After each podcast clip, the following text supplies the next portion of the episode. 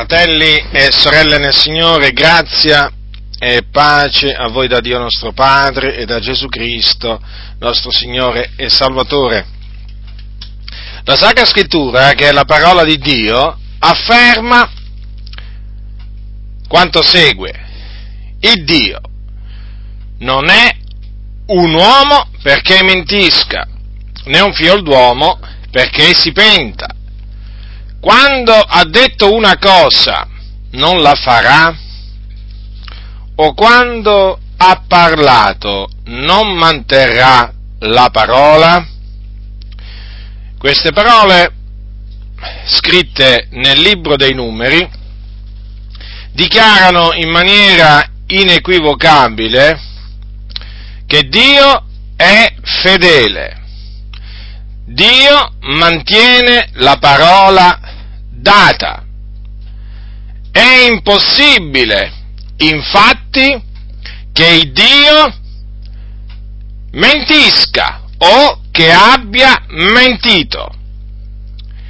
Dunque, dobbiamo avere sempre davanti a noi questa verità, che Dio è fedele, fratelli nel Signore, e la sua fedeltà è grande, veramente grande, perché Egli è un grande Dio.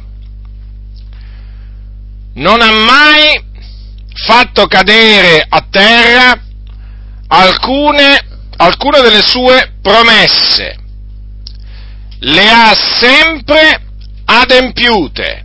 È vero che talvolta il Dio, prima di far, diciamo, adempiere una o più sue promesse, ha aspettato tanto tempo, naturalmente tanto tempo dico ai nostri occhi, perché voi lo sapete bene che mille anni per il Signore sono come un giorno, eh? Però il Signore alla fine ha sempre mantenuto le sue promesse, perché lo ribadisco, è fedele. E io voglio parlarvi oggi della fedeltà di Dio, quanto è importante in un mondo in cui tanta gente fa delle promesse e non le mantiene, quanto è importante, dico, mettere in risalto la fedeltà dell'Iddio vivente e vero, che è il nostro Dio, l'Iddio nel quale abbiamo creduto, l'Iddio che ci ha conosciuto, l'Iddio che ci ha convertito, l'Iddio che ci ha amato il primo. Pensate, Dio ci ha amato il primo, non siamo stati noi ad amare Lui per prima, ma Lui ci ha amato per prima. Dopo siamo venuti noi. State molto attenti a quelli che invece sovvertono l'ordine stabilito da Dio. Ora, nel parlarvi della fedeltà di Dio voglio mettere in risalto alcune delle sue promesse. Naturalmente la Bibbia è piena di promesse fatte dal Signore, ma io ho deciso di mettere in risalto, di risalto solo alcune di queste promesse. La prima eh, promessa che ho deciso di eh, trattare, di mettere così in risalto, è quella che il Signore fece tramite il profeta Geremia, uno dei suoi santi profeti, quando predisse eh, di fare un nuovo patto con il popolo. E allora il Signore disse, tra le altre cose, queste parole che sono scritte al capitolo 31 del libro del profeta Geremia. Leggerò dal versetto 31 al versetto 34. Ecco i giorni vengono, dice l'Eterno, che io farò un nuovo patto con la casa di Israele, con la casa di Giuda, non come il patto che fermai con i loro padri, il giorno che li presi per mano per trarli fuori dal paese d'Egitto, patto che essi violarono, benché io fossi loro Signore, dice l'Eterno, ma questo è il patto che farò con la casa di Israele, dopo quei giorni, dice l'Eterno, io metterò la mia legge nell'intimo loro, la scriverò sul loro cuore, io sarò loro Dio ed essi saranno mio popolo, e non insegneranno più ciascuno il suo compagno e ciascuno il suo fratello, dicendo conoscete l'Eterno, poiché tutti mi conosceranno dal più piccolo al più grande, dice l'Eterno, poiché io perdonerò la loro iniquità e non mi ricorderò più del loro peccato. Ecco, voglio mettere in risalto queste parole dell'Iddio vivente e vero, poiché io perdonerò la loro iniquità e non mi ricorderò più del loro patto. Qui naturalmente il Signore sta parlando delle iniquità del suo popolo, dei suoi figlioli, di coloro che sarebbero entrati a far parte e che naturalmente oggi entrano a far parte del suo popolo e naturalmente voi sapete che si entra a far parte del popolo di Dio mediante la fede nel Signore Gesù Cristo. Chiunque crede nel Signore Gesù Cristo riceve la remissione dei peccati. Eh, a chi, a chi crede nel Signore Gesù Cristo viene dato, a coloro che ricevono il Signore Gesù, viene dato il potere, il diritto di essere chiamati figlioli di Dio. Dunque, il Signore ha fatto questa promessa che riguarda, che riguarda naturalmente solo una parte degli uomini e segnatamente coloro che credono nel nome del suo figliolo, e il nome del suo figliolo, ve lo ricordo, è Gesù Cristo. Il Signore ha detto dunque, io perdonerò la loro iniquità e non mi ricorderò più del loro peccato. Queste parole sono riprese dallo scrittore all'epistola agli ebrei, quando tratta appunto quando tratta appunto l'opera che il Signore ha compiuto mediante il suo, il suo sacrificio.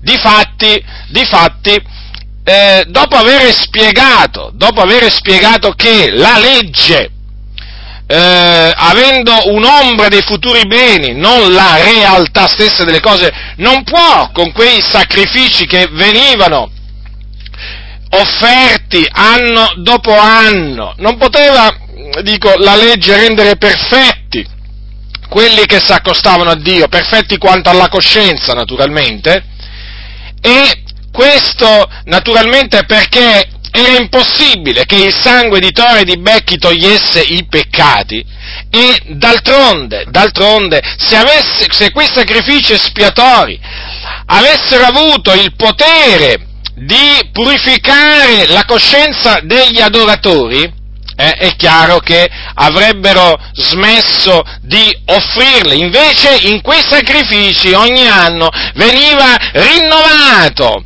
ogni anno il ricordo dei peccati, proprio per questa ragione, perché quel sangue, il sangue degli animali che venivano offerti, non poteva, non poteva togliere i peccati dalla coscienza degli adoratori. E per questo si rese necessaria la venuta di Gesù Cristo, del figliuolo di Dio, il quale entrando nel mondo dice tu non hai voluto né sacrificio né offerta, ma mi hai preparato un corpo, non hai gradito né olocausti né sacrifici per il peccato, allora ho detto ecco io vengo, nel rotolo del libro è scritto di me per fare, oh Dio, la tua volontà. Quindi vedete, è stato tolto il primo patto e naturalmente è subentrato il secondo patto, il secondo patto che è fondato appunto sul sacrificio espiatorio di Gesù Cristo. In virtù di questa volontà che il figliuolo venne per compiere, naturalmente il figliolo venne per compiere la volontà di Dio, noi dunque siamo stati santificati, resi perfetti quanto alla coscienza, mediante l'offerta del corpo di Gesù Cristo, fatta una volta per sempre. Considerate questo, fatta una volta per sempre. Questo naturalmente per ribadire che il sacrificio di Gesù Cristo può essere ricordato, può essere proclamato, ma non può essere ripetuto.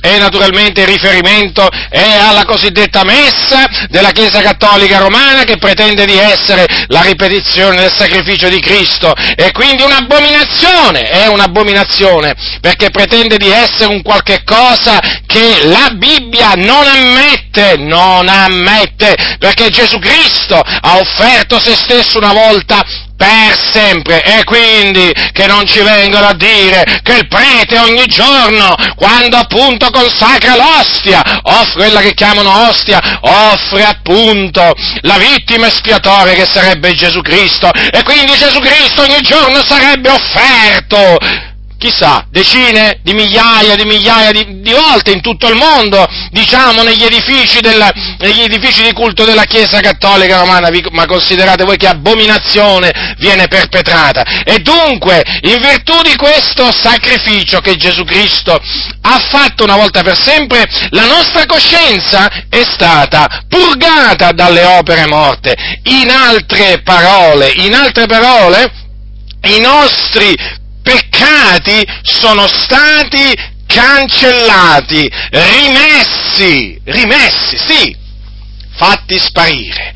E come dice, come dice, e questo naturalmente in virtù della potenza del sangue di Gesù Cristo, e dunque, fratelli nel Signore, e dunque, come dice sempre lo scrittore, è anche lo Spirito Santo, capitolo 10 degli Ebrei, versetto 15, e anche lo Spirito Santo ce ne rende testimonianza. Notate dunque, eh? questo naturalmente conferma che la scrittura, la scrittura è sacra perché ispirata dallo Spirito Santo. Infatti dice, e anche lo Spirito Santo ce ne rende testimonianza, infatti dopo aver detto, questo è il patto che farò con loro, dopo quei giorni dice il Signore, io metterò le mie leggi nei loro cuori, le scriverò nelle loro menti.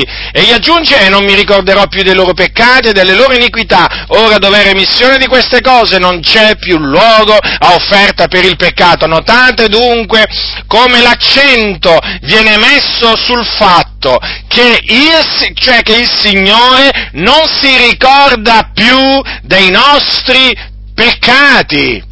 Certo, perché essi sono stati cancellati, in virtù appunto della promessa che il Signore aveva fatto tramite il profeta Geremia. Considerate dunque che fine hanno fatto i nostri peccati. Il Signore, fratelli, non si ricorda più di essi. Sapete, ci sono alcuni credenti che per una ragione o per l'altra, ad un certo punto, ad un certo punto, ad un certo punto, cominciano a nutrire delle perplessità, eh?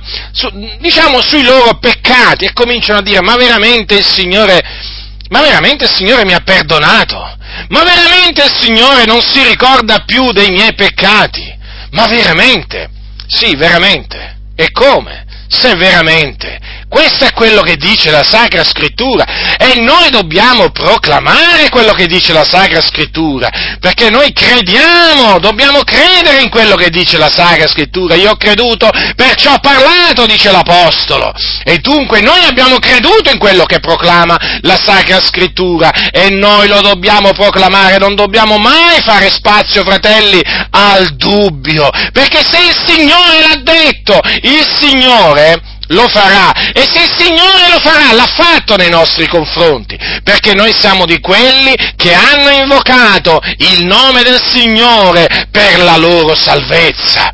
E dunque, dove c'è remissione di queste cose? Certo, dove c'è naturalmente la remissione dei peccati e la remissione in Cristo Gesù, non c'è più luogo offerta per il peccato, certo, non c'è più bisogno di offrire sacrifici espiatori, no? come quelli che venivano offerti sotto l'Antico Testamento, certamente erano ordinati da Dio, ma avevano naturalmente dei grossi limiti, perché costituivano quei sacrifici un'ombra e non la realtà. Noi abbiamo adesso la realtà Prima c'era il sangue degli animali, che era un'ombra, adesso c'è il sangue di Cristo, che è la realtà, fratelli, che faremo, lasceremo la realtà per le ombre, così non sia, fratelli nel Signore. Naturalmente di ombre ce ne sono molte altre nella legge, mai, abbandon- mai, mai ritornare alle ombre, fratelli, mai ritornare alle ombre e lasciare la realtà. Abbiamo la realtà, la realtà stessa delle cose, ciò che era adombrato sotto la legge, ciò che era adombrato nell'Antico Testamento, eh?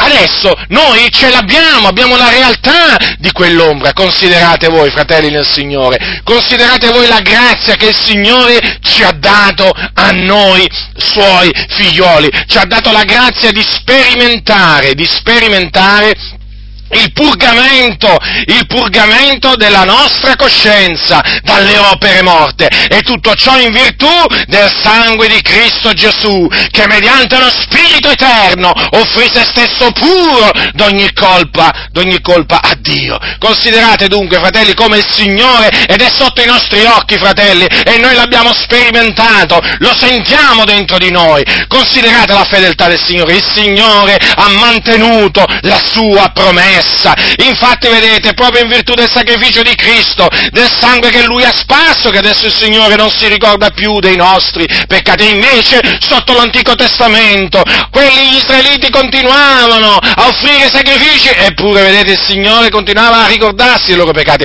Certo, venivano perdonati, eh, attenzione, eh, con questo non, non si vuole dire che non venivano perdonati perché il Signore promisse il perdono, ma quei peccati non venivano cancellati, fratelli nel Signore. Non non venivano cancellati, non venivano tolti dalla coscienza degli adoratori. Adesso la differenza è che non solo siamo stati perdonati, ma i nostri peccati sono stati veramente cancellati. Il Signore, fratelli, li ha fatti sparire come una nube, come una nube, se li è gettati dietro le spalle. Allora, fratelli, non riconosceremo noi la fedeltà di Dio. Certo, il Dio ha mantenuto la sua parola, il Dio ha mantenuto la sua parola e continuerà a mantenerla. Perché? Perché egli è fedele. Dunque, fratelli, se in qualcuno di voi è sorto il dubbio dopo la, la, la, la conversione e ha cominciato a domandarsi, ma veramente, ma veramente è così che il Signore non si ricorda più dei miei peccati? Ma veramente il mio passato allora il Signore proprio lo ha cancellato? Ma allora tutte quelle opere malvagie che ho fatto, allora quelle bestemmie che ho detto, quelle parolacce, quegli atti iniqui, quelle ruberie e insomma e quant'altro e quant'altro, magari streghe stregonerie, perché qualcuno di voi magari ha diciamo, praticato anche la stregoneria, la magia nera, magia bianca, non importa di, di che colore viene, diciamo, è la magia, sempre magia è comunque sempre un'opera del diavolo. Qualcuno potrebbe dire, ma veramente il Signore ha cancellato, ha cancellato tutti i miei peccati e non se ne ricorda. Sì, fratello, sì, sorella nel Signore, il Signore ha cancellato veramente i tuoi peccati e non se ne ricorda più e quindi dobbiamo essere grati al Signore, dobbiamo lodarlo, esaltarlo, celebrarlo del continuo, perché è grande, perché grande è la sua fedeltà. Dunque vedete, fratelli del Signore, come il Signore, il Dio ha mantenuto la sua, la sua promessa. Ora, voglio parlarvi di un'altra promessa, è una promessa che è scritta nel Salmo, in un Salmo, era il Salmo 50, Salmo 50. Ecco cosa dice il Signore nel, nel Salmo 50. Dice così, questa naturalmente è sempre una promessa del Signore e che ci riguarda sempre da vicino a noi che abbiamo creduto nel suo figliuolo. Offri a Dio il sacrificio della lode, versetto 14, e paga l'Altissimo i tuoi voti. Il versetto seguente è, e invocami nel giorno della distretta io te ne trarrò fuori e tu mi glorificherai. Ora, notate, prima il Signore comanda al suo popolo, a colui che ha creduto in lui, di fare determinate cose. Offrire a Dio il sacrificio della lode, il frutto confessante, di labbra confessanti il suo nome dunque. Pagare all'Altissimo i tuoi voti. Hai fatto dei voti al Signore? Mm? Se li hai fatti li devi mantenere, li devi pagare, eh? Non si ammette, diciamo, in campo dei voti non si ammettono, diciamo, infedeltà, perché il Signore le fa pagare altrimenti, eh? Punisce coloro che fanno dei voti a Lui ma non li mantengono, quindi è meglio non fare voti che farne e poi non mantenerli. Allora, offri a Dio sacrificio della lode, paga l'Altissimo i tuoi voti, e poi cosa dice il Signore? E invocami nel giorno di stretta. E poi il Signore cosa ha detto? Quindi questo è quello che devi fare tu. Poi ecco quello che dice il Signore che farà e io te ne trarrò fuori. Ora, questa promessa è fedele, ma d'altronde tutte le promesse del Signore, tutte le promesse del Signore. Vi ricordate che cosa dice l'Apostolo Paolo ai santi di Corinto? Dice così, quante sono le promesse di Dio? Tutte hanno in Lui il loro sì, perciò pure per mezzo di Lui si pronunzia l'amen alla gloria di Dio in grazia del nostro ministero. Questo è scritto al capitolo 1 della seconda Corinzi. Dunque tutte, tutte le, le promesse del Signore hanno in Cristo il loro sì. Ora cosa ha detto il Signore? Io te ne trarrò fuori, certo, dopo che lo avrai invocato però, eh? Dopo che naturalmente ti sei rivolto a Lui, con un cuore contrito, con uno spirito rotto e con fede naturalmente, perché l'invocazione a Dio deve essere fatta con fede, anche se ti trovi nella distretta, nella distretta più profonda, però devi invocare il Signore sinceramente e veramente anche con fede. Cosa dice il Signore? Io te ne trarrò fuori. Questa è la promessa di Dio e non vogliamo sentire, non vogliamo sentire quei ragionamenti vani che naturalmente vengono fatti per limitare, per limitare naturalmente, come, si, come diciamo, potrei dire, eh, il campo di azione di Dio. Va, uso questa espressione per farmi capire, ma adesso naturalmente sarò più preciso per farmi capire, per spiegare quello che voglio dire. Ora, ci sono alcuni che per giorno della distretta intendono naturalmente solamente alcune distrette, per esempio, hai bisogno di un, di un marito? Hai bisogno di una moglie? È lecito, invoca il Signore. Invoca il Signore, con fede, invocalo con fede, e se è nella sua volontà che tu ti debba sposare, tu devi essere certo che il Signore ti farà incontrare colei, colui che ha destinato ad essere tua moglie e tuo marito. Di questo devi essere certo. Poi, per esempio, altri credono certo che il Signore, per esempio, se ti trovi senza lavoro, può soccorrerti e quindi ti dicono prega il Signore, invocalo, ti trovi nella distretta, invocalo e il Signore te ne trarrà fuori e ti provvederà un lavoro. Siamo d'accordo? Il Signore provvede pure un lavoro a chi non ce l'ha e ne ha bisogno. Poi, per esempio, a chi per esempio ha bisogno di un'abitazione, Certamente crediamo che anche in questo caso il Signore, a chi ha bisogno di un'abitazione, quando questo lo invoca con fede, il Signore lo tira fuori da quella distretta e gli provvede un'abitazione. E potremmo naturalmente estendere, estendere questo naturalmente anche ad altre cose materiali, a figli per esempio.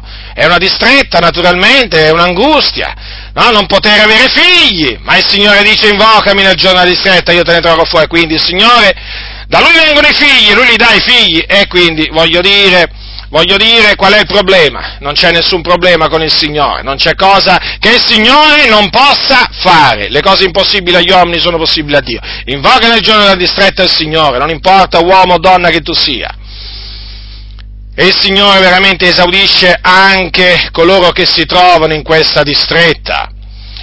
Però vedete, fratelli del Signore, ci sono alcune distrette, ci sono alcune distrette dalle quali pare che, eh, non si possa, nelle quali pare, pare che non si possa invocare il Signore, perché, perché a dire di alcuni sembra, voglio, sembrerebbe, voglio dire, una follia o sembrerebbe tempo sprecato o in altre parole perché? Perché il Signore naturalmente non esaurisce più certe richieste.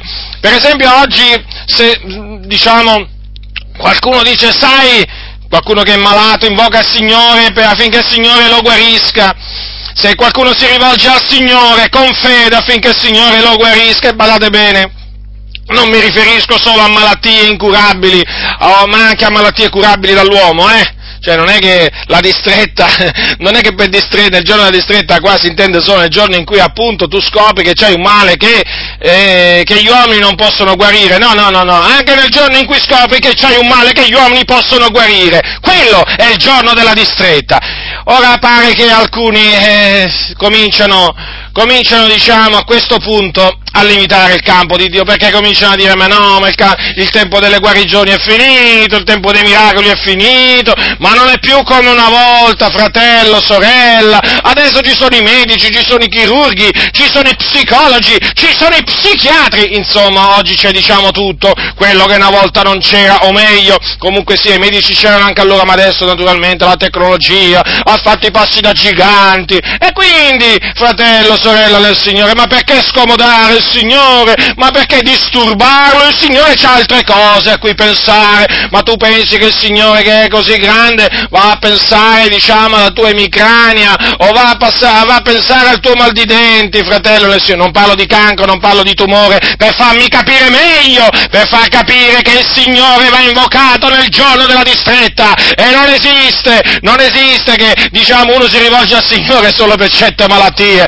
in ogni malattia, il Signore vuole che noi lo invochiamo, ora ci sono alcuni che cominciano a fare questi ragionamenti, ma no, ma dai, ma il Signore, ma tu pensi che il Signore ti esaudirà in questo? Ma no, ma solo in certi casi, alcuni naturalmente si limitano ai casi incurabili, beh, allora lì ammettono che tu ti possa ancora ancora rivolgere al Signore, mica tutti, eh, però, eh, però alcuni, alcuni ancora ti dicono, vabbè, rivolgiti al Signore, sai, l'uomo non è riuscito a fare niente, fratello, e adesso rivolgiamoci al Signore, che il Signore diventa come una sorta di ruota di scorta, si è bucata la ruota, la ruota che c'era in macchina, e c'è la ruota di scorta, ci rivolgiamo al Signore. Il Signore non è più colui al quale ci si rivolge, diciamo subito in ogni distretta per molti, no, no, no, solamente, solamente quando l'aiuto del principe, l'aiuto del principe viene meno, solamente quando l'aiuto dell'uomo viene meno. Allora lì ci si ricorda che c'è un Dio che siede lassù nel cielo,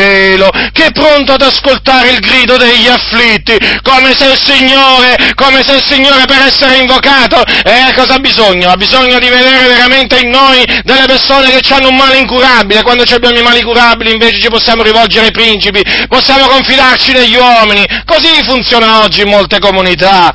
E poi, se dici che confidi nel Signore appieno, ti dicono non tentare Dio, sai fratello, non tentare il Signore. Questi naturalmente non hanno capito proprio niente, questi fratelli, non hanno capito che chi confida nel Signore con tutto il suo cuore non tenta assolutamente il Signore, e per cui è beato, è beato chi confida nel Signore con tutto il cuore. Dicevo, alcuni naturalmente ammettono naturalmente che tu ti possa rivolgere a Dio nei casi estremi, ma alcuni altri proprio, per alcuni altri proprio, sei proprio vai, dato per spacciato, se i medici hanno detto che morirai, se i medici hanno detto, naturalmente nel, nel caso che tu abbia naturalmente un male incurabile, se i medici hanno detto que, è, la, è come se fosse la parola di Dio, la parola del medico diventa il decreto di Dio, tu sei condannato a morire, e eh, l'hanno detto i medici, non c'è più niente da fare.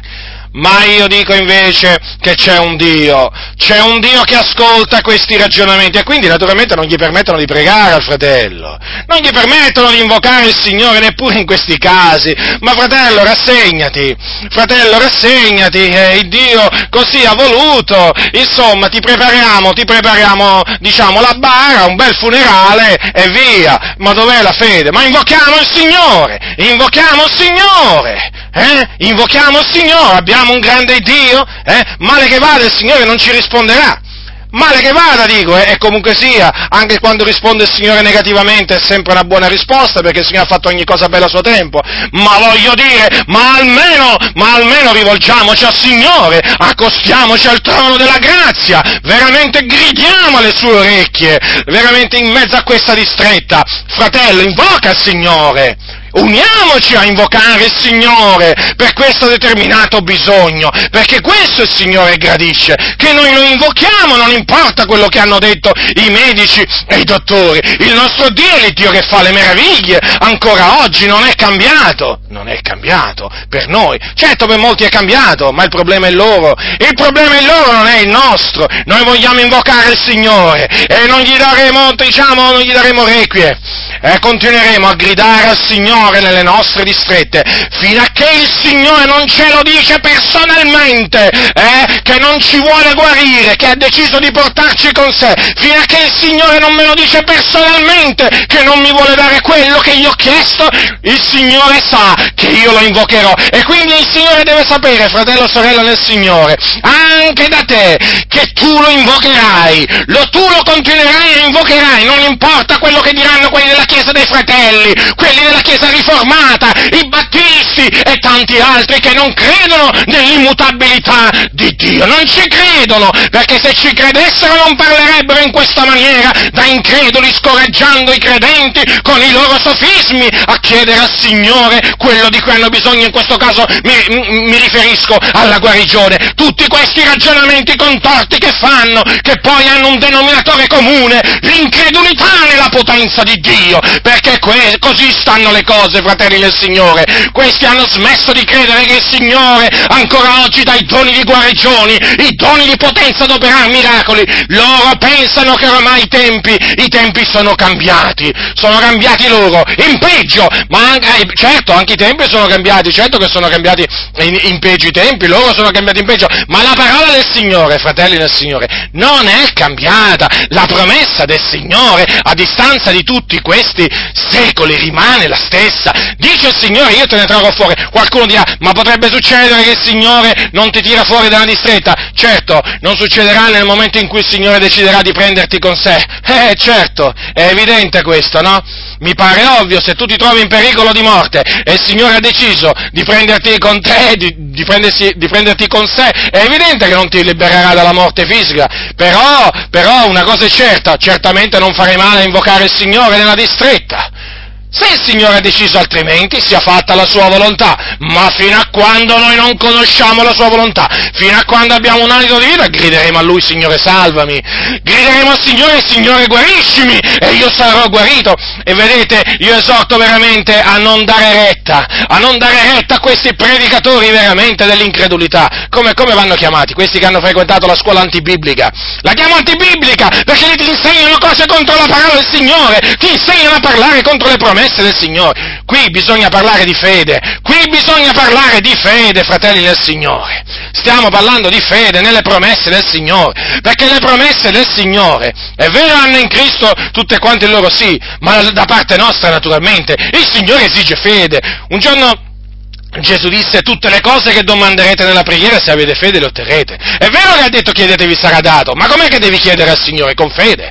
Ah, tu pensi che se chiedi al Signore dubitando otterrai qualcosa? Non otterrai proprio niente, anche se c'è questa promessa. Tu pensi che se in mezzo alla distretta chiedi a Dio dubitando il Signore ti esaudirà? No, non ti esaudirà per niente.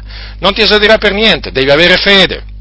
E questo è fondamentale, fratelli. Poi certamente deve rientrare nella volontà di Dio, il discorso che ho fatto prima. È evidente questo, se chiediamo qualcosa secondo la sua volontà, egli ci esaudisce. Ma naturalmente, fino a che non so qual è la sua volontà, cioè praticamente fino a che non so che la sua volontà è contraria, praticamente, cioè che Dio non mi voglia dare quello che io ho chiesto, beh io chiedo. Sono esortato dalla Sacra Scrittura a chiedere, a chiedere pure tu, fratello del Signore. Vi stavo dicendo, non vi fate, non vi fate ingannare da questi predicatori della, de, dell'incredulità, eh? Non vi fate ingannare da costoro, perché i loro ragionamenti sono ragionamenti, diciamo, anche infarciti di qualche verso della Bibbia, però vi ricordo, vi ricordo, tutti questi ragionamenti poi hanno un denominatore comune, l'incredulità, e voi la palpate quando leggete i loro scritti o quando li sentite parlare, palpate l'incredulità. Sapete, l'incredulità è qualcosa che si sente, è qualcosa che si vede, vorrei dire. Già, già, già. Sì, sì, perché pure la fede, sapete, si, fe- si vede. Ah, non sapevate che... Eh, la fede si può vedere, perché Gesù non vide la fede di quegli uomini eh, che portavano quell'uomo paralitico, eh? Su quel lettuccio, non vide la loro fede? La vide. La fede si vede, fratelli, la fede si vede, e anche l'incredulità si vede. E grazie a Dio che si vede. Eh, così almeno vediamo pure, vediamo pure l'incredulità. No, perché, sapete, molti dicono, ah, la fede la si vede, sì, ma vediamo pure l'incredulità noi, eh? E questi, questi, diciamo, questi vestiti che, vestitini che ci hanno ricamato questi predicatori dell'incredulità, eh, noi li smascheriamo, li, li, conosciamo molto bene, no? come questi qua vestono l'incredulità, eh? gli fanno un bel vestitino e eh, il credente, vedi, rimane ingannato no? dal bel vestitino, praticamente dal vano ragionamento, no? con qualche passo della Bibbia, e intanto lo scoraggiano, lo scoraggiano a cercare la faccia del Signore eh? nel campo della guarigione. No, fratello, no, sorella, lasciali perdere a costoro, lasciali perdere a questi predicatori dell'incredulità, veramente rivolgiti alla Sacra Scrittura, mettitela davanti. Così dice la Sacra Scrittura, questa è la parola di Dio, invocalo il Signore nella distretta e Lui tra- te ne trarrà fuori. Mi rivolgo naturalmente a coloro che sono nella, che sono nella malattia. E quindi molta attenzione, fratelli nel Signore, c'è molta incredulità oggi nelle chiese evangeliche, comprese quelle pentecostali, eh? Ah, non fanno, non sono da meno, ormai molte chiese pentecostali sono come quelle della Chiesa dei Fratelli. Guardate, più o meno, più o meno, diciamo, mm, quando si toccano certi tasti, alcuni pentecostali purtroppo parlano come quelli della Chiesa dei Fratelli, no?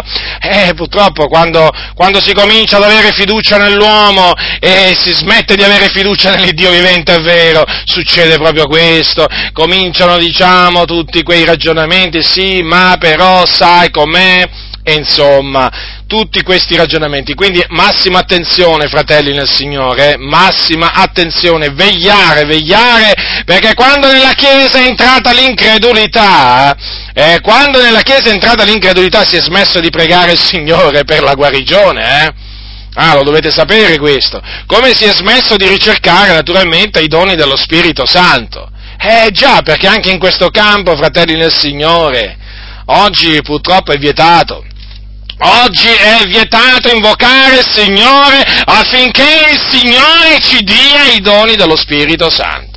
Ora, i doni dello Spirito Santo, eh, diciamo, sono stati costituiti dal Signore eh, e fanno parte della testimonianza di Dio. E nella Chiesa antica, eh, fa, diciamo, erano, erano parte integrante del culto ehm, la manifestazione dello Spirito era presente, c'erano i doni di guarigioni, c'erano i doni il dono di potenza d'opera miracoli, il dono della fede, c'era il dono di profezia, insomma c'erano anche gli altri doni, i doni di rivelazione, come la parola di sapienza, la parola di conoscenza e così via.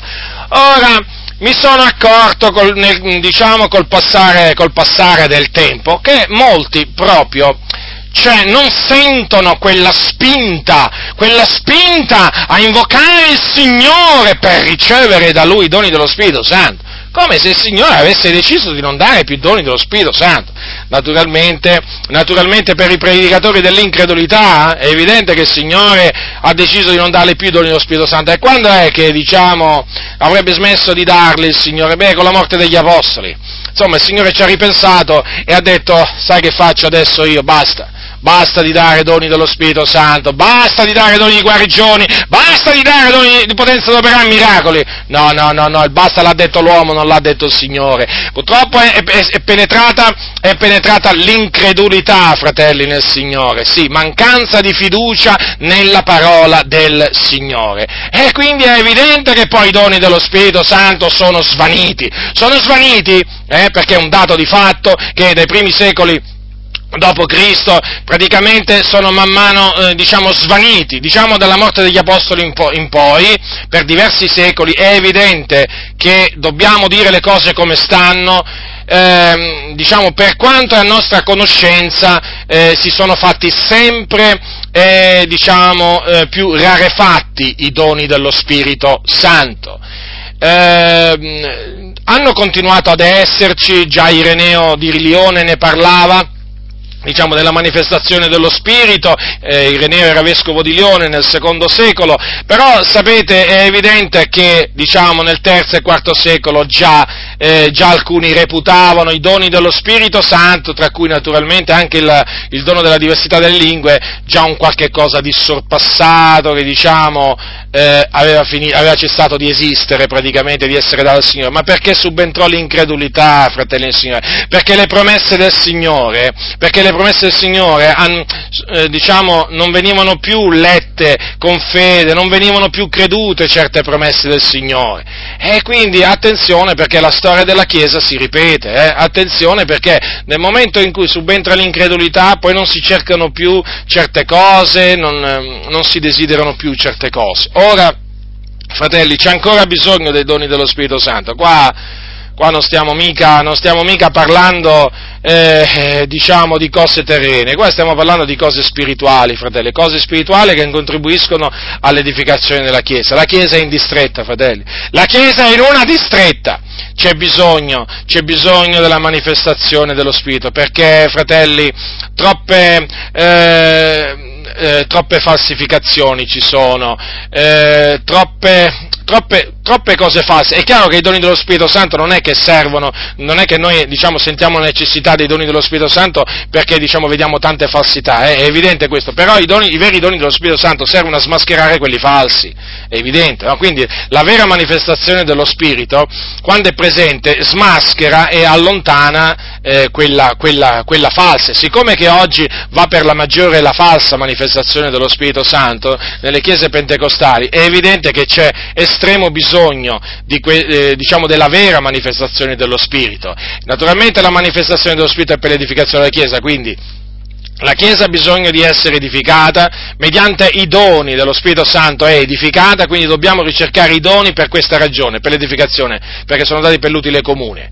E poi naturalmente questi, questi doni eh, in questo periodo di, di, grande difficoltà, di grande distretta per la Chiesa servono a smascherare questi impostori eh, che diciamo con i loro trucchi fanno finta di allungare le gambe, facciamo un esempio, eh, le gambe ai bambini che hanno la gamba più corta dell'altra per esempio, no? lo, abbiamo, lo, abbiamo, fatto vedere, un vecchio trucco questo che alcuni, diciamo, questi, questi impostori qua, no? eh, diciamo, fanno, non c'è la potenza di Dio con loro, eh, si fanno chiamare chi apostolo, chi profeta, e hanno, naturalmente non avendo, non avendo ricevuto questa potestà, non avendo ricevuto questi doni di guarigione, la potenza ad operare miracoli, allora ricorrono naturalmente a questo vecchio trucco di far sedere un bambino, un ba- tante volte anche altre volte non un bambino ma anche una persona adulta su una sedia eh? e poi naturalmente prendere le, le, diciamo, i piedi loro, nelle loro mani eh? e dopo averli aggiustati, un, diciamo, avere prodotto un piccolo aggiustamento naturalmente per far vedere che una gamba è più corta e più corta dell'altra, cosa fanno loro? Cosa fanno? Con una astuzia veramente sfacciata, con una abilità veramente si vede provata e riprovata, eh, eh, questi qua fanno credere, allungando diciamo, la gamba diciamo, più corta, tirandola praticamente, fanno credere ai presenti che il miracolo è stato compiuto, quando non è stato compiuto nessun miracolo, perché poi se voi andate a parlare con questa persona, eh, con questo bambino, vedrete che praticamente non è successo proprio niente. È un vecchio trucco, io lo ricordo, questo, questo vecchio trucco, perché, sapete perché? Perché sono caduto vittima di questo, di questo trucco quando avevo circa, avrò avuto sui 16, 16, 17, 18 anni, non mi ricordo esattamente, praticamente, praticamente è successo questo, io frequentavo una comunità pentecostale e in questa comunità pentecostale invitavano un predicatore che a quel tempo io reputavo un grande predicatore, naturalmente non avevo alcun discernimento, non ero salvato e io questo lo reputavo un grande predicatore, quando veniva sa- sapeva come diciamo intrattenere l'uditorio, rideva, scherzava, raccontava battute, insomma era un tipo che ci sapeva fare, come tanti che se ne vedono oggi, no? E allora mi ricordo mi ricordo che le prime volte che fece la comparsa questo tizio, che peraltro era molto alto, eh, questo qua cosa faceva? Eh, faceva venire avanti coloro che avevano dei problemi di gamba, nel senso, eh, coloro che avevano una gamba più corta dell'altra, che era una cosa accertata. Eh? E mi ricordo ancora benissimo la prima volta che assistetti a questa, a questa scena. Praticamente lui fece sedere sopra una sedia una sorella fece sedere una sorella, diciamo, adesso non ricordo esattamente quanti anni avrà avuto, comunque era una persona adulta e questo, noi lo sapevamo tutti che questa sorella aveva una gamba più corta dell'altra, aveva un problema e si vedeva anche quando camminava. Allora lui che fa? La fa sedere, poi tutti là a guardare naturalmente, e eh, dopo aver proclamato che Dio fa ancora oggi miracoli e così via, questo prende nelle mani, nelle sue mani questo predicatore prende nelle sue mani due, i, due, i, due, piedi di questa sorella ecco che naturalmente a un certo punto tutti vedono una gamba allungarsi, esplosione di gioia, gloria a Dio, alleluia, il Signore ha fatto un miracolo, insomma, potete immaginare no, cosa è successo in quella comunità? E allora che è successo? È successo, io ci ho creduto.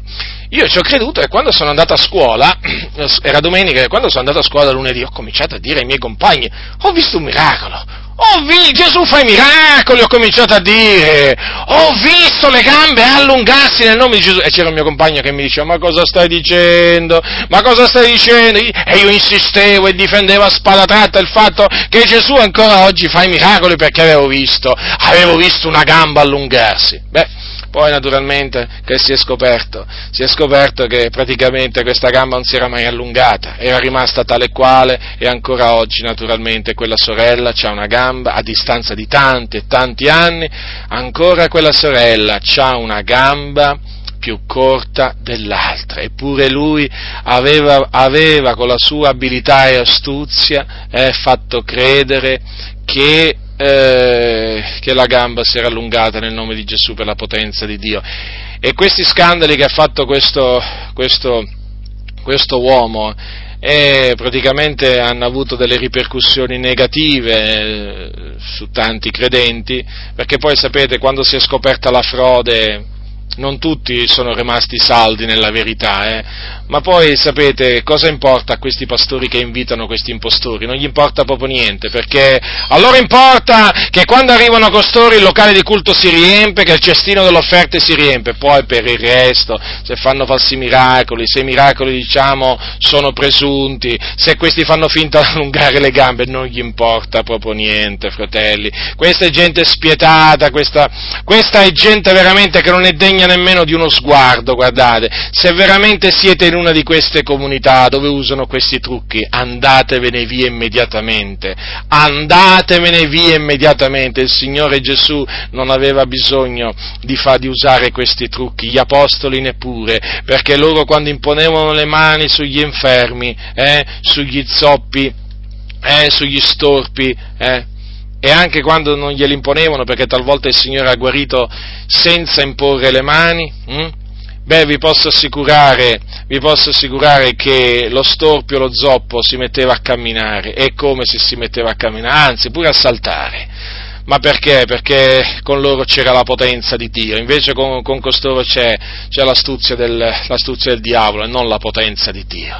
E poi i fratelli si scandalizzano, sapete di che cosa? Si scandalizzano quando ci sentono riprovare queste cose, quando pubblichiamo, quando pubblichiamo queste cose per smascherare queste imposture, eh, si scandalizzano, ma scandalizzatevi veramente di veramente delle, delle cose, delle delle cose veramente diaboliche che vengono in mezzo alla Chiesa, non vi scandalizzate per coloro che riprovano queste cose, eh, indignatevi, indignatevi verso coloro, verso coloro che operano queste opere fraudolenti, questa frode in mezzo alla Chiesa.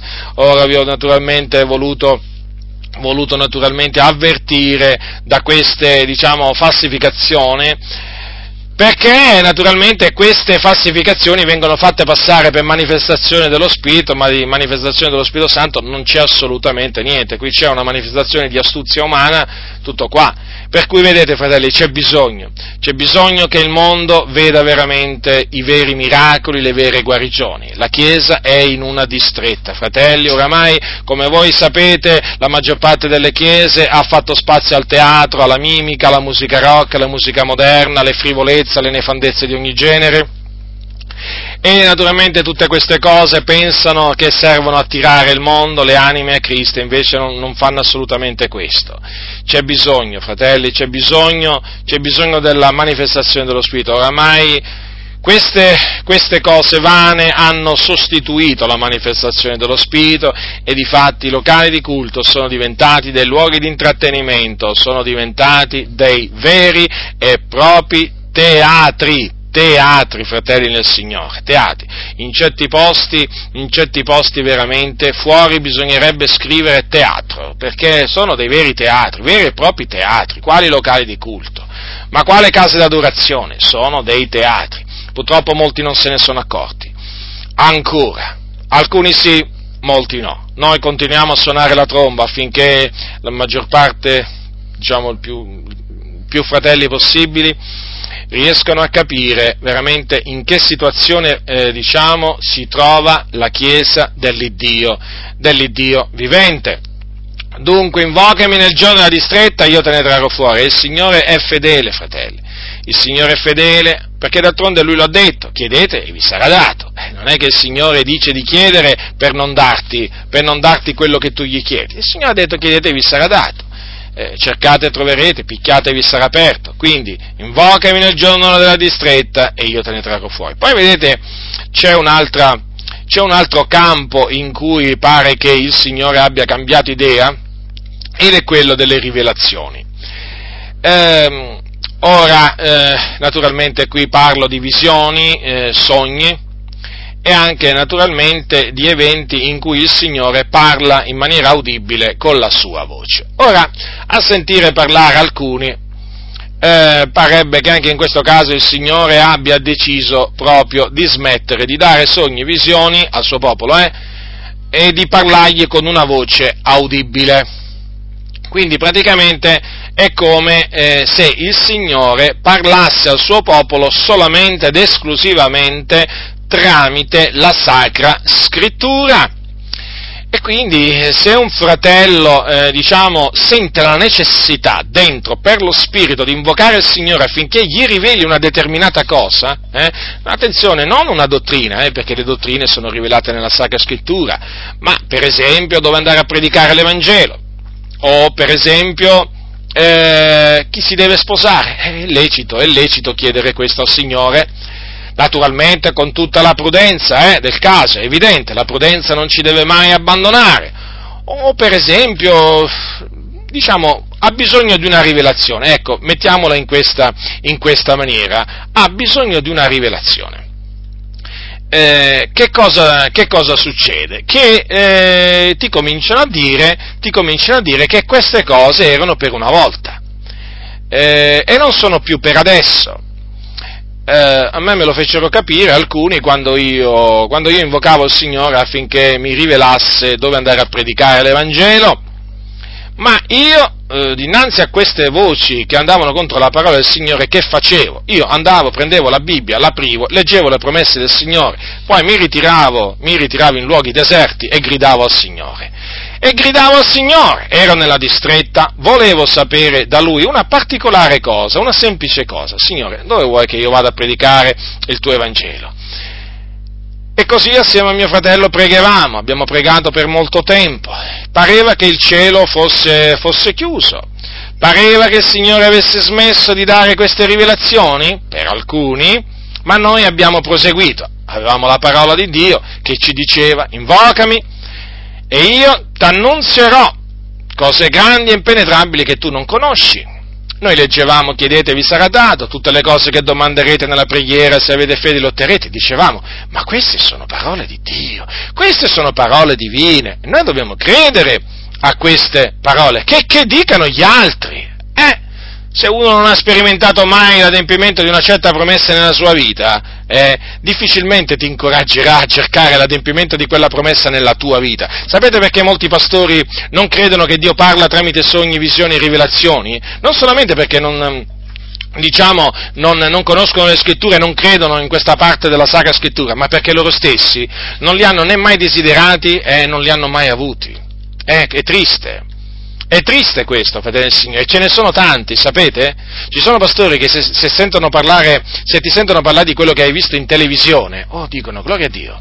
Sì, proprio così ti dicono, gloria a Dio. Comincia a dirgli invece Dio mi ha parlato in visione, cambiano colore, cambiano colore e ti fanno capire che se non hai perso il cervello poco ci manca. Quindi, Guardate, fratelli del Signore, che sembrano delle cose assurde queste, eh, lo so, però è la, la, triste realtà. Se oggi in un locale di culto di una chiesa pentecostale del tutto l'Evangelo, tu ti alzi e dici, alla televisione hanno detto che, e poi dici la notizia, eh, ti posso assicurare che il 99% dei casi diranno tutti amen. Ma se tu ti alzi dopo aver veramente ricevuto una visione da parte di Dio, una visione celeste, non è un'impostura, ma una cosa vera procedente dall'alto, e tu la riferisci all'assemblea, io ti posso dire che se ci sono 100 presenti, sentirai forse due o tre, se ti va bene. Amen tra quali non c'è il pastore. Perché? Perché non c'è fede, non c'è fede nelle rivelazioni che ancora oggi Dio dà. Questa è la triste realtà. Oggi la carnalità ha avuto il sopravvento e ha il sopravvento sulla spiritualità. Non gli importa niente ad alcuni di quello che Dio dice in visione. Quello che gli interessa è quello che dice il giornalista alla televisione beata televisione per alcuni pastori. Oh, quanto è beata la televisione! Si rovina le famiglie intere, le rovina! Le visioni di Dio non rovinano nessuno, però loro preferiscono la televisione o le televisioni, per chi ce n'ha 3 o 4 o 5 in casa, eh, naturalmente c'è anche chi ce l'ha in bagno. Ho sentito pure che c'è qualcuno che ce l'ha pure in bagno, cose veramente quasi da non credere. Dico quasi da non credere perché ormai, fratelli del Signore, si sente di tutto e di più. Voglio dire quindi, noi abbiamo bisogno di visioni? Eh, certo! Come? Nell'antica Chiesa ne avevano bisogno. Il Signore parlò ad Anania in visione. Il Signore parlò a Paolo in visione. E noi che facciamo? Il Signore, non, non abbiamo più bisogno di visioni. Possibile mai? Possibile mai che oggi la Chiesa, nessuno nella Chiesa abbia bisogno di una rivelazione? Non è vero. Poi un angelo del Signore parlò a Filippo. Ve lo siete dimenticati questo? Un angelo del Signore. Ora, noi non, non, ci viene detto se fu in sogno, se fu in visione, non ci viene detto, però intanto un angelo del Signore parlò a Filippo. Non mi dite che non vi piacerebbe che un angelo del Signore vi parli. Dico un angelo del Signore, non è che vi sto parlando di un demone, un angelo del Signore. Ma pensate solo ad un momento, un angelo del Signore vi, vi, vi, vi appare vi appare, non importa se in sogno in visione, vi parla per nome e vi dice quello che dovete fare in una determinata circostanza. Non vi, non vi sareste contenti? Ma io vi posso assicurare, vi posso assicurare che dalla gioia non dormireste più, dalla gioia non mangereste più, magari per tutto il giorno, magari per qualche giorno, dalla gioia grande e ineffabile. Veramente, fratelli del Signore, tante cose veramente che adesso reputate magari importanti, eh, a un certo punto vi rendereste conto di che cosa sono, eh? Dinanzi a delle celeste rivelazioni.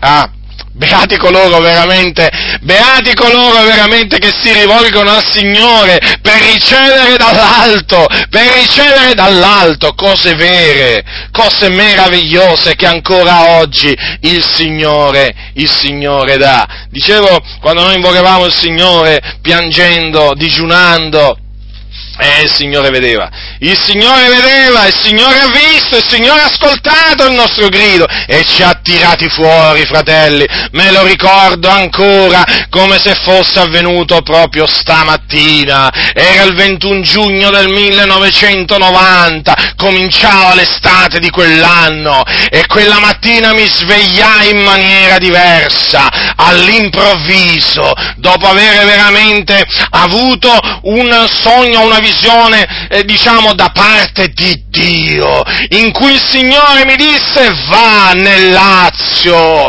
Quella mattina mi svegliai sopraffatto dal timore di Dio, veramente mi si rizzarono tutti i piedi del corpo, riuscii veramente a dire subito, mi ricordo le prime parole che dissi mentre ero ancora a letto, dissi queste parole e il Signore è testimone, dissi Signore, ma allora mi hai ascoltato ascoltato, ma allora mi hai ascoltato, sì, il Signore mi aveva ascoltato, il Signore Dio l'Onnipotente, dicevo sempre al Signore, Signore Dio, quando mi risponderai, proclamerò a tutto il mondo, proclamerò a tutto il mondo quello che mi dirai, lo farò sapere che tu non cambi, che tu sei lo stesso, ieri, oggi in eterno, farò sapere che ancora oggi tu parli, non mi vergognerò di dirlo e di fatti non mi vergogno. E se qualcuno si permette di dire sia privatamente che pubblicamente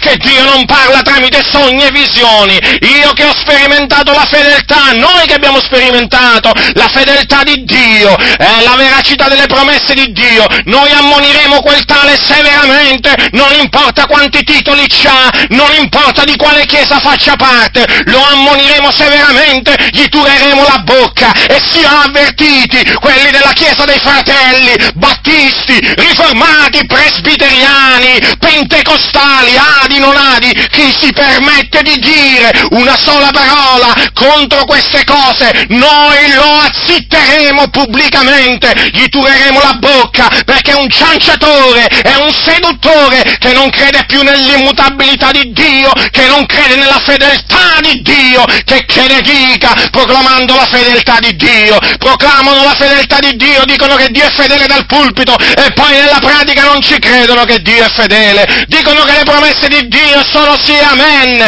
sono veraci e poi nella vita di tutti i giorni non ci credono in queste cose, sono come i pagani, parlano come i pagani.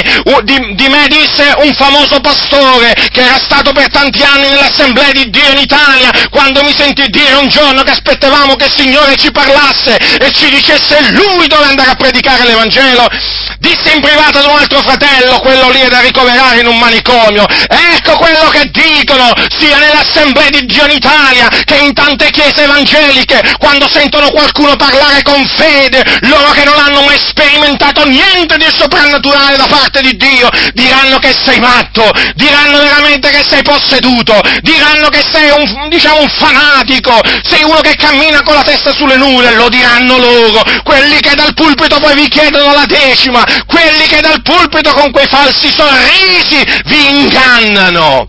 Ecco, e queste sono cose, queste sono cose che ho avuto sempre in cuore di dire e che ho ancora in cuore di gridare al mondo, perché c'è molta incredulità, c'è molta incredulità dove non te l'aspetti, lì c'è incredulità. Guardate, vi posso dire questo, ci sono dei cattolici romani che hanno più fede che Maria gli appare di quanto tanti pentecostali che Gesù gli possa apparire. Vi posso dire che ci sono tanti satanisti che credono che il diavolo gli può apparire, che i demoni gli possono apparire, che gli possono conferire poteri e quant'altro, ma vi posso dire che ci sono tanti credenti che si dicono pentecostali che non credono che il Signore gli può apparire, che gli angeli gli possono apparire, che gli, il Signore gli, si può rivelare a loro personalmente, direttamente, dandogli un ministero, dandogli dei doni dello Spirito Santo, nulla di tutto ciò.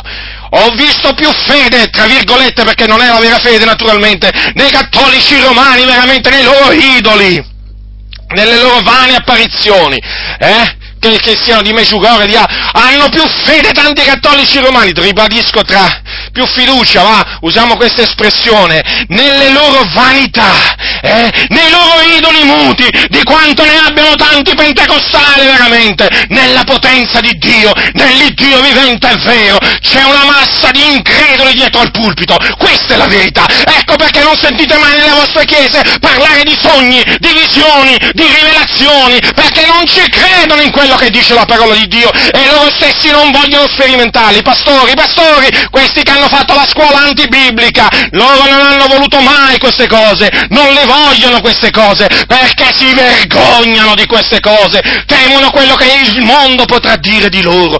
Cosa diranno al ministero se sentono dire che io, ministro di culto riconosciuto dell'ente morale, to, to, to, eh, ho ricevuto una visione dall'alto in cui il Signore mi è apparso, un angelo mi è apparso, cosa diranno? Che ho perso la testa, che mi devo far vedere da qualche psichiatra. Continua, continua così, arrogante, ignorante, presuntuoso. Ah, tu pensi di avere qualcosa? Non hai nulla! Tutti quei titoli, tutti quei riconoscimenti che avete dalle autorità sono zero! Non valgono niente confronto alle cose che vengono dall'alto! Ma voi quelle cercate! Voi quelle cercate i riconoscimenti umani, i titoli umani, voi non ricercate le potenze del mondo a venire! Non ricercate che Dio vi parla! Nella notte, durante il giorno, con una voce udibile, non importa, tramite angeli, non vi interessano niente queste cose, e siete da ammonire, ma noi abbiamo fiducia, abbiamo fiducia nelle promesse del Signore. E se ci troviamo nella distretta e abbiamo bisogno in quella distretta di una rivelazione, non importa di che tipo di rivelazione, qui non c'entra niente la dottrina, ve lo ribadisco, il Signore di certo ascolterà il nostro grido, perché il nostro grido sarà rivolto a Lui con fede. E il Signore, e il Signore naturalmente è colui che retribuisce, remunera quelli che lo cercano e quindi a suo tempo poi ci tirerà fuori da quella, fuori da quella distretta. Voglio raccontarvi una cosa che mi ha, mi ha detto un fratello poco tempo fa, voglio raccontarlo perché sono in tema. Sapete, un giorno questo fratello non era da molto convertito, eh, si trovava, diciamo, in un'agape, in una comunità, e lì c'era quella, in quell'occasione un famoso predicatore italiano, famoso, eh? Lo conoscono tutti, più o meno tutti, dai. Diciamo che gira l'Italia ormai da tanti anni, fu peraltro uno di quelli che sentì per prima predicare dopo la mia conversione. Insomma, è molto conosciuto, ha diversi titoli, considerato un uomo di Dio da tanti. E allora questo fratello, nella semplicità del suo cuore, davanti a tutti là, c'era l'agape, c'erano tanti fratelli, gli fa questa semplice domanda. Fratello gli ha detto, ma tu credi, tu credi che ancora oggi Dio parla in sogni e visioni? E naturalmente arrivò pure la risposta. E che risposta? Indimenticabile. Se la ricorda ancora oggi a distanza di tanto tempo. Praticamente la risposta, diciamo, per riassumere, perché lui praticamente me l'ha riassunta in questi termini, mi rispose così. Famoso predicatore, eh? Gli ha risposto, io sogno solo dopo che ho mangiato troppo. Praticamente questa fu la risposta. E vi lascio immaginare questo fratello come è rimasto a questa risposta. È rimasto molto male, molto, molto male.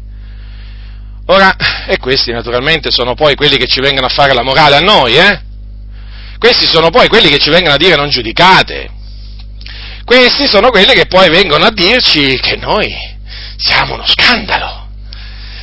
Eccoli, Eccoli i vostri paladini! Eccoli come parlano, vedete? L'incredulità. C'è incredulità nel cuore di costoro, sapete, fratelli?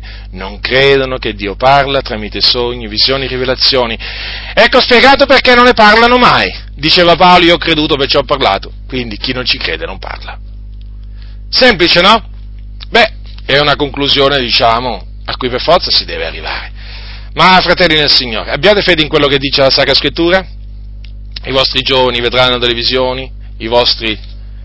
Cosa dice la Sacra Scrittura? Leggiamo quello che dice la Sacra Scrittura. Avverrà negli ultimi giorni, dice Dio, che io spanderò del mio spirito sopra ogni carne, i vostri figlioli, le vostre figliole profeteranno, e i vostri giovani vedranno delle visioni, i vostri vecchi sogneranno dei sogni. I vostri, i vostri, i vostri. Quindi riguardano il popolo del Signore. Siete stati avvertiti, fratelli, le visioni sono ancora per oggi, come anche i sogni, come lo erano, diciamo, per il tempo degli Apostoli. Vi trovate nella distretta. Noi ci siamo trovati nella distretta. Avevamo proprio bisogno di questa parola. Abbiamo invocato il Signore e Lui ci ha tirati fuori da questa distretta. Poi dice il Signore, tu mi glorificherai. Già, perché dopo che il Signore ti tira fuori dalla distretta, eh, non ti devi dimenticare del suo beneficio. Anima mia, benedici il Signore, tutto ciò che in me benedica il nome suo santo, non dimenticare alcuno dei suoi benefici. Una volta che il Signore ti tira fuori dalla distretta, una volta che il Signore ti dà quello che il tuo cuore desidera, fratello nel Signore, non importa se è una guarigione, non importa se è un lavoro, una moglie, un marito, i figli, una rivelazione, un sogno, una visione, non importa, ribadisco, non importa, ricordati che devi glorificare il Signore, devi dare a Lui e solo a Lui tutta la gloria per quello che Egli ti ha voluto dare nella sua grande fedeltà. Glorificalo, veramente esaltalo, celebralo e non farlo solamente quando sei a casa, fallo anche quando sei in mezzo all'assemblea dei santi, quando sei in mezzo alla Chiesa che si raduna. Fallo, dai gloria a Dio per come Lui ti ha tirato fuori dalla distretta. Dai gloria al Signore, lodalo in mezzo ai santi, non ti vergognare, non ti lasciare impaurire da niente e da nessuno. So bene che alcuni ti guarderanno male, altri sparleranno di te, altri diranno che hai perso il cervello, altri diranno come diranno di me, che sei da ricoverare in un manicomio, ma non fare caso a queste cose, glorifica il Signore, perché Lui ti ha onorato e quindi è giusto, è giusto che tu lo onori non solo privatamente ma anche, ma anche pubblicamente. Ora voglio trattare per ultimo quest'altra promessa del Signore, è scritta in Isaia. Al capitolo è una promessa che riguarda la resurrezione dei morti. Capitolo 26, versetto 19. Rivivono i tuoi morti, qui è il Signore che parla, risorgano i miei cadaveri, svegliatevi e giubilate, o voi che abitate nella polvere, poiché la tua rugiada è come la rugiada dell'aurora e la terra ridarà la vita alle ombre. Ora questa è una promessa che ha fatto il Dio centinaia di anni prima eh, che venisse Gesù Cristo e riguarda la resurrezione dei morti. Considerate, il Dio predisse che ci sarà la resurrezione dei morti. E Gesù, Gesù ha parlato della risurrezione dei morti, ha confermato questa promessa di Dio al capitolo, al capitolo 5 di Giovanni quando dice non vi meravigliate di questo, versetto 28, poiché l'ora viene in cui tutti quelli che sono nei sepolcri udranno la sua voce e ne verranno fuori, quelli che hanno operato bene in risurrezione di vita e quelli che hanno operato male in risurrezione di giudizio. Ora, naturalmente qui si parla sia della risurrezione dei giusti che quella degli ingiusti. Io mi voglio naturalmente soffermare su quella dei giusti che ci riguarda. Già, perché noi, eh, grazie al Signore, siamo dei giusti. Non significa che non pecchiamo mai, non significa che siamo perfetti, ma che siamo stati fatti giusti dal Signore in virtù appunto grazie all'ubbidienza mostrata da Gesù Cristo. Sì, in virtù della sua obbedienza noi siamo stati fatti giusti mediante la fede nel Signore Gesù Cristo. Ora ci sarà una resurrezione dei giusti. Vedete Gesù ha confermato, questo ci tengo a dire, ha confermato la promessa, la promessa di Dio, conosceva la, questa promessa e il Signore l'ha confermata pienamente. Ora, questa promessa è stata confermata anche dagli Apostoli, in particolare dall'Apostolo Paolo, che ne ha parlato spesso della resurrezione, della resurrezione, diciamo, della resurrezione dei giusti. Ora, la resurrezione dei giusti, fratelli nel Signore, è una resurrezione che avverrà al ritorno di Gesù Cristo dal cielo o all'apparizione della sua gloria, che vi ricordo avverrà dopo che sarà venuta l'apostasia e sarà stato manifestato l'uomo del peccato. Quindi la resurrezione, la resurrezione dei, dei, giusti coinciderà con il ritorno visibile di Cristo dal cielo. Già, perché non esiste un ritorno invisibile per la sua Chiesa, esiste solo un ritorno visibile per la sua Chiesa. Quella del ritorno invisibile, che sarà seguito poi da un periodo di sette anni prima eh, diciamo, di un ritorno visibile è una, diciamo, una, una falsa dottrina, quella del rapimento segreto, mi riferisco adesso. Ora, la resurrezione, la resurrezione, dei giusti è fondamentale perché praticamente completa, completa, la redenzione che Cristo ci ha acquistato. Infatti, infatti eh, cosa dice l'Apostolo Paolo? Che noi, eh, noi stessi gemiamo eh, noi stessi gemiamo in noi medesimi aspettando l'adozione, la redenzione del nostro corpo. Ora, perché parla l'Apostolo di redenzione del nostro corpo e dice che l'aspettiamo? Evidentemente perché ancora noi non abbiamo ricevuto la redenzione del corpo. Già, è proprio così, perché noi siamo stati salvati in speranza. E la speranza di quello che si vede non è speranza, e di fatti quello che uno vede, dice l'Apostolo, perché lo spererebbe egli ancora? Dice, ma se speriamo quello che non vediamo, noi lo aspettiamo con pazienza. Che cos'è che speriamo e che non ancora non vediamo, è appunto la redenzione del nostro corpo, quindi la salvezza del nostro, del nostro corpo. Perché? Perché è chiamata redenzione del nostro corpo? Perché in quel giorno, in quel giorno, quando ci sarà la resurrezione dei giusti, il nostro corpo sarà redento, sarà liberato dalla schiavitù a cui è sottoposto oggi, praticamente, o diciamo liberato dalla servitù della corruzione. Perché adesso il nostro corpo è un corpo debole, un corpo che, che si disfa, è un corpo che, diciamo, è un corpo debole, si evince no, che è un corpo debole, ci, indeboliamo diciamo più passa il tempo, è un corpo corruttibile, è un corpo corruttibile perché si va via via corrompendo, disfacendosi, è un corpo, eh, è un corpo mortale no, perché appunto è soggetto, è soggetto alla morte. E questo corpo ha bisogno di essere redento. E alla resurrezione dei giusti appunto il nostro corpo sarà redento, liberato da tutto ciò perché sarà rivestito, sarà rivestito, di, ehm, eh, sarà rivestito di immortalità, di incorruttibilità e poi sarà un corpo, un corpo potente.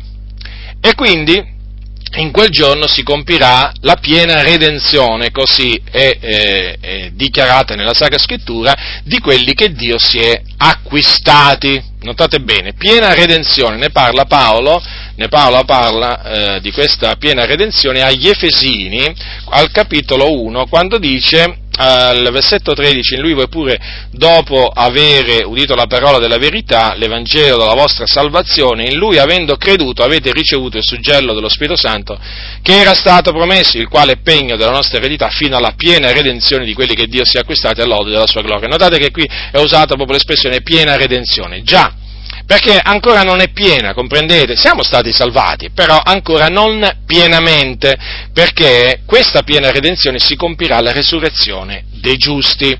E quindi la resurrezione dei giusti, fratelli, essendo che quel, diciamo, tramite di essa si compirà la nostra redenzione, è parte integrante della salvezza che Cristo ci ha comprato è parte integrante della redenzione che noi abbiamo ottenuto mediante la fede nel Signore Gesù Cristo, solo che è eh, diciamo una redenzione che noi ancora non abbiamo ricevuto ma siccome che il Signore ha promesso di risuscitarci, hm, noi abbiamo piena fiducia che questa redenzione si compirà. Cosa diceva l'Apostolo Paolo fiducioso? E Dio, come ha risuscitato il Signore, così risusciterà anche noi mediante la sua potenza. Vedete, capitolo 6, versetto 14 di Primo Corinzi. Vedete, aveva questa fiducia, ma d'altronde l'Apostolo Paolo aveva piena fiducia nelle promesse del Signore. Perché le, le promesse del Signore, lo ribadisco, sono fedeli. Quindi Stando così le cose, fratelli e signori, dobbiamo avere piena fiducia, piena fiducia in questa promessa che appunto concerne la, reden- la, la nostra piena redenzione. È chiaro che questa promessa è una promessa che hanno avuto tutti coloro che già sono andati con il Signore, no? che sono morti e che sono già eh, entrati nel, nel, riposo, nel, riposo, di Dio. E quindi è fondamentale, è fondamentale quando anche questa promessa non si adempisse, eh, diciamo, durante la nostra vita terrena, è fondamentale conservare la fede in questa promessa fino alla fine.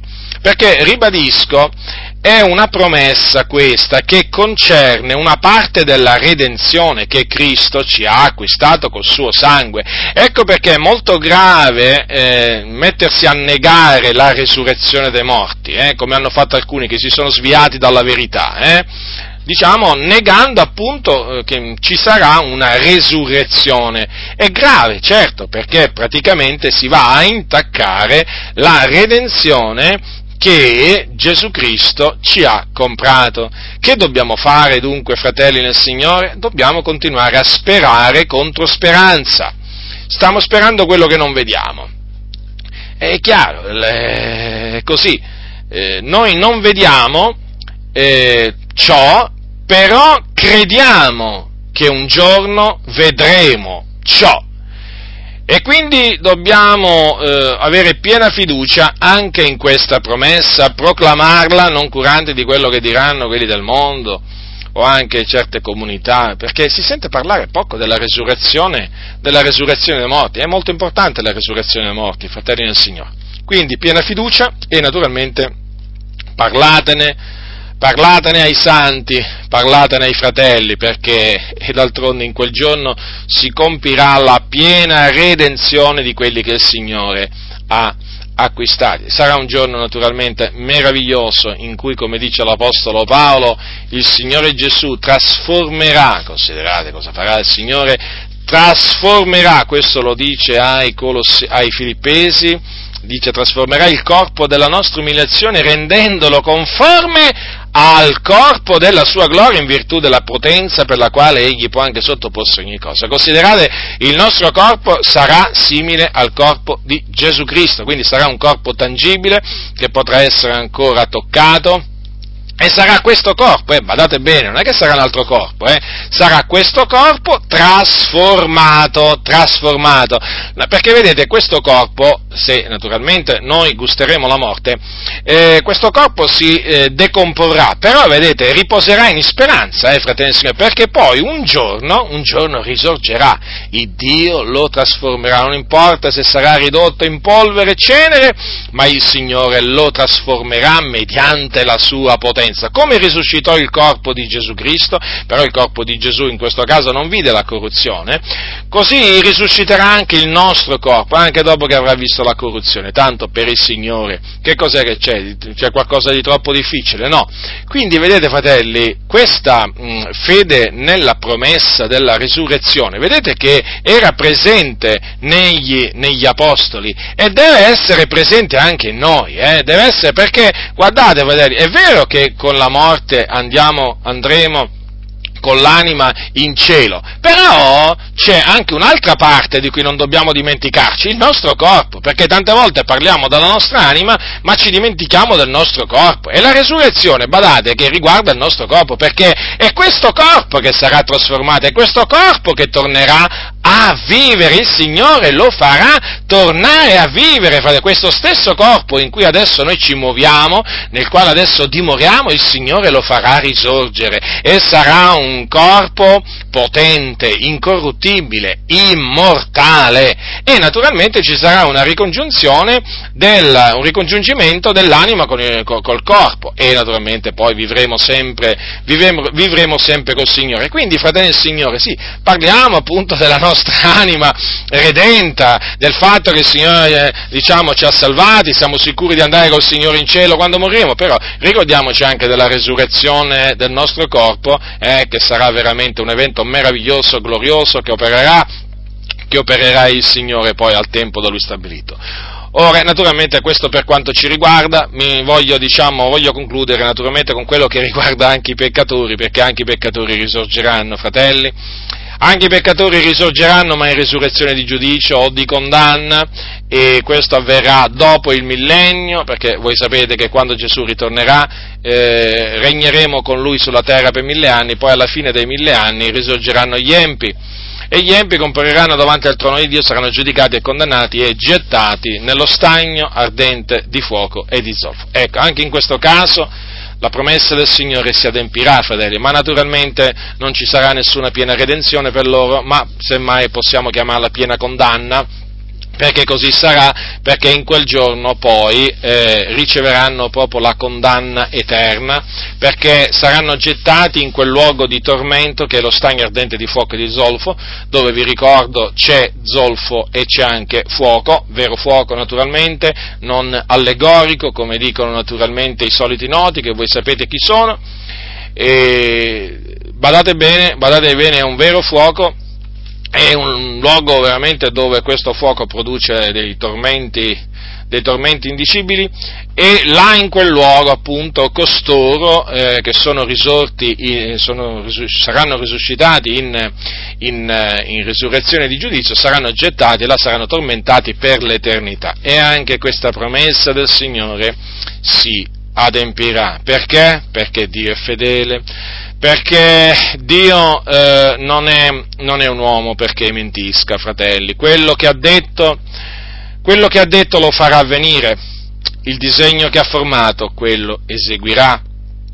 Dunque, considerando appunto eh, diciamo, queste promesse che il Signore ha fatto di cui vi ho voluto parlare, e considerando che il Signore è fedele, non perdiamoci d'animo, fratelli, eh, si possono passare dei momenti di perplessità, e veramente talvolta si passano dei momenti in cui si pensa che il Signore proprio non si cura di noi, che il Signore proprio dall'alto, proprio non gli interessa proprio niente di noi, che proprio la, della nostra causa proprio gli interessa proprio niente, ma non è così fratelli, la nostra causa sta davanti al Signore, noi siamo preziosi agli occhi del Signore fratelli, ricordatevelo, siamo Suoi, Lui ci ha comprati a caro prezzo. E le promesse che ha fatto, fratelli, le manterrà, le manterrà, fratelli, perché, perché è impossibile, è impossibile che Dio abbia, eh, abbia, mentito. Lui non può mentire, sapete? Il Dio non può mentire. Io quando cons- ho sempre considerato questo, che Dio non può mentire. E come dice la Sacra Scrittura, sia Dio riconosciuto verace, ma ogni uomo bugiato. Dunque, per riassumere, il Signore, sappiate, ha promesso di non ricordarci più dei nostri peccati e veramente per questo diamo gloria al Signore. Il Signore ha promesso di tirarci fuori dalla nostra distretta quando noi lo invocheremo. Facciamolo Facciamolo, quindi invochiamolo con fede, con sincerità di cuore e di certo il Signore ci tirerà fuori e noi lo glorificheremo, lo glorificheremo ancora, ancora, ancora per le sue grandi liberazioni che Lui concede ai Suoi eletti. E poi e poi, naturalmente, ricordatevi della promessa della resurrezione che concerne appunto la piena redenzione di quelli che Dio si è acquistati all'odio della sua gloria e quindi la nostra piena redenzione. Questa è una promessa che ancora dobbiamo vedere adempiuta. Eh?